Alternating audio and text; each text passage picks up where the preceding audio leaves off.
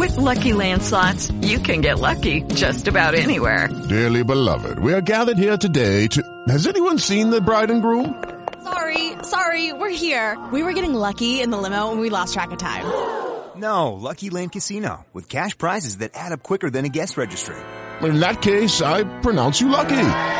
Play for free at LuckyLandSlots.com. Daily bonuses are waiting. No purchase necessary. Void where prohibited by law. 18 plus. Terms and conditions apply. See website for details. Judy was boring. Hello. Then Judy discovered ChumbaCasino.com. It's my little escape. Now Judy's the life of the party. Oh, baby, Mama's bringing home the bacon. Whoa, take it easy, Judy. The Chumba life is for everybody. So go to ChumbaCasino.com and play over 100 casino style games. Join today and play for free for your chance to redeem some serious prizes. ChumbaCasino.com. No purchase necessary. Void where prohibited by law. 18 plus terms and conditions apply. See website for details. Relazioni sentimentali veramente importanti nella mia vita ne ho avute tre. Ognuna di queste mi ha lasciato qualche cosa. Nel video di oggi voglio mettere a fuoco i 5 insegnamenti più preziosi che mi porto dietro da queste esperienze. Bene, la prima lezione è che le persone cambiano e tu devi accettarlo. Cosa significa che le persone cambiano? Eh, significa questo, che cambiano, cambiano loro e cambi anche tu. È normale, fa parte del gioco della vita ed è inutile arrabbiarsi per questo. La mia prima storia importante è durata dieci anni ed è iniziata quando io ero adolescente e quindi poi me la sono portata avanti in una fase della vita anche molto particolare. È chiaro che a quella età cambiano un sacco di cose in maniera anche abbastanza rapida, cambiano i valori, i bisogni, le esigenze e di conseguenza al cambiare di tutte queste cose ci sta che cambino anche gli obiettivi di vita, gli amici e la fidanzata. Il concetto è che le persone cambiano ed è inutile opporsi a questo cambiamento perché è la forza della vita che va avanti. Quello che ti suggerisco di fare è prenderne atto il prima possibile e in tutta serenità voltare pagina. Se non accetti tutti questi cambiamenti ti troverai presto a vivere con una persona che eh, non è più la stessa e magari rischi anche di farla sentire in colpa. In realtà è sbagliato perché non c'è da sentirsi in colpa, questa persona sta semplicemente andando incontro alla sua strada, al suo percorso di crescita. Non dico che sia facile prendere atto di questa cosa e accettarla, ma sicuramente è utile. Tanto prima tu riesci a fare questa cosa, tanto meglio è per tutti. Seconda cosa che ho imparato è che in amore o ti fidi o non ti fidi. È inutile stare lì a soppesare le mezze misure. O ti fidi e vai avanti senza rimuginare, oppure interrompi subito la cosa.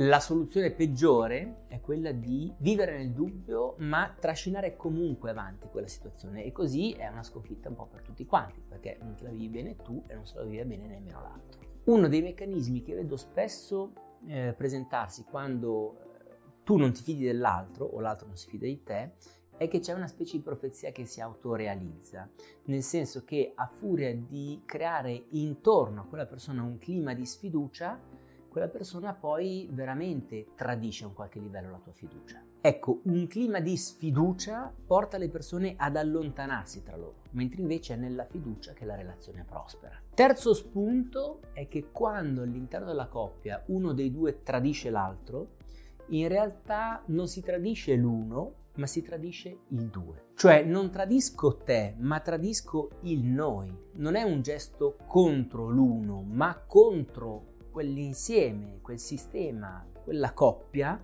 all'interno della quale io non mi riconosco più, ma fatico a uscire. Non vedendo via d'uscita da questa relazione, sento il bisogno proprio di prendere le distanze, ripeto, non dall'altro, ma dal noi. Anche in terapia, quando vedo una persona che magari ha appena tradito, non è che mi porta in seduta un odio o una forte rabbia nei confronti del marito o della moglie, ma ha sì uno slancio verso l'altro. E cioè un gesto per uscire dal noi, ma non è contro il tu, contro il partner, se proprio è un tentativo di entrare nell'io, in un nuovo io che sta avanzando e che tu senti il bisogno di far emergere.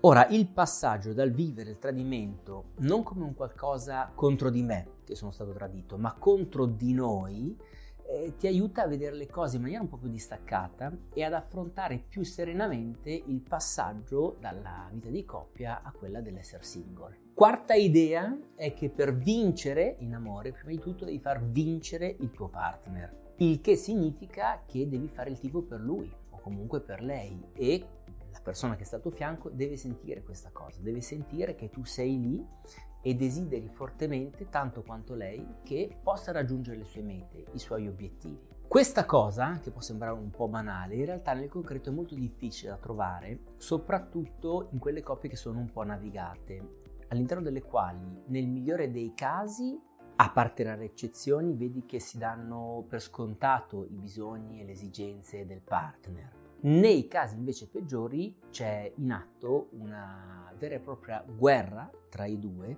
per far apparire l'altro meno di quello che siamo noi. Fai il tifo per il tuo partner invece significa andare in una direzione opposta, cioè lottare, combattere affinché quella persona si realizzi come se questo fosse importante quasi più della nostra stessa realizzazione. Nella misura in cui il tuo partner avvertirà che tu sei lì al suo fianco, che indossi la sua stessa maglietta, tanto più la tua vita sentimentale sarà in discesa. Un ultimo punto eh, che voglio condividere oggi con te, l'ho capito in realtà nei momenti in cui sono stato single nella mia eh, storia personale, ma in realtà ci dice qualcosa di molto importante anche sulla vita di coppia. In una fase della mia esistenza, infatti, eh, cercavo la persona giusta in maniera un po' troppo esasperata. Questo atteggiamento mentale eh, mi portava ad avvicinarmi alle donne in maniera sbagliata, perché mi veniva da interrogarmi subito se erano quelle giuste o sbagliate, se facevano o non facevano ciò che io pensavo essere giusto per me,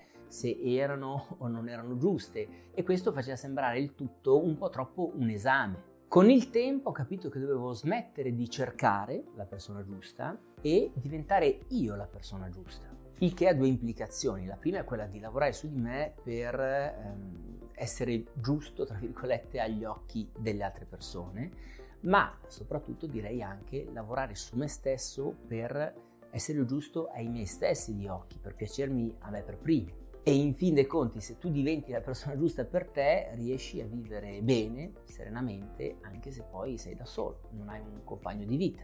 Bene cari amici, anche per oggi è tutto. Queste erano le 5 lezioni che mi porto a casa dalle mie ex relazioni sentimentali. Sono curioso eh, di sapere anche le vostre.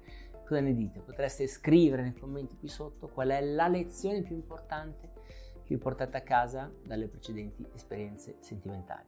Va bene? Tutto e ci vediamo alla prossima. Ciao!